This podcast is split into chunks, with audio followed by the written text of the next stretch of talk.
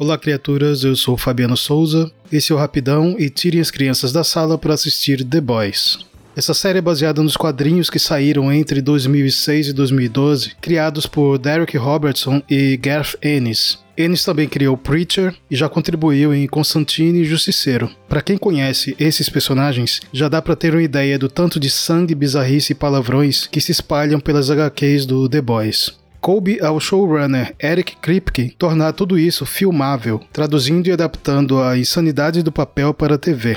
A história acontece numa realidade onde os super-heróis existem e trabalham numa grande corporação chamada Val, que ganha muito dinheiro alugando esses heróis para regiões de alta criminalidade e conflito. Dentre esses heróis temos os Sete, a elite da empresa que propositalmente se assemelha muito à Liga da Justiça da DC, mas diferentemente desse grupo, todos são humanos e passíveis de corrupção, arrogância e vaidade. Agora imagine viver nesse universo estando vulneráveis à ação irresponsável dessas pessoas superpoderosas e ao controle midiático que esconde ou manipula os atos de perversidade cometidos pelos chamados SUPs. Assim conhecemos o jovem Huey, um humano normal, fã desses heróis e que teve sua namorada Robin assassinada pelo herói A-Train, um velocista bem parecido com o Flash. Ela foi transformada numa pintura de Jackson Pollock em 3D, foi quase pulverizada, como se tivesse sido atacada pela piranha conda. É uma cena terrível, mas plasticamente bem feita e que já dá o tom da série inteira já nos primeiros 10 minutos. Rio é então assediado pelos advogados da Vogue para aceitar a compensação monetária pelo dito acidente, ao mesmo tempo que também é perseguido pelo ex-militar britânico Billy Butcher, que teve sua esposa assassinada pelo herói Homelander.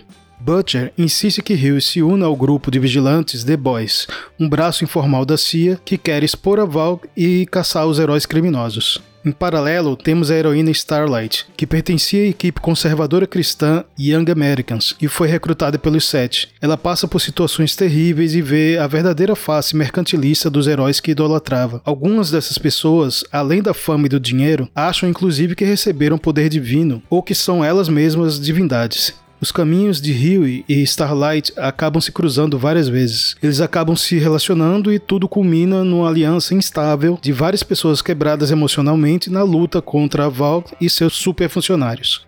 A série estreou em 2019 e a segunda temporada está em andamento agora em setembro de 2020, com episódios liberados às sextas-feiras pelo Prime Video da Amazon, e a terceira temporada já foi confirmada. É uma série divertida, mas com humor beirando grotesco, onde tudo pode acontecer. É indicada para maiores de 18 anos e, em alguns casos, se bobear, para maiores de 50. Afastando o sangue e as vísceras, podemos refletir um pouco sobre o que o poder pode trazer, sobre a existência de supermilionários, superpoderosos e a relevância do papel deles na sociedade. Será que esses agentes precisam mesmo existir? Trazem algum benefício social ou é só a manutenção da mesma casta superior, enquanto o resto do povo acha que vive numa democracia plena e come o pão que o Homelander amassou? Militei.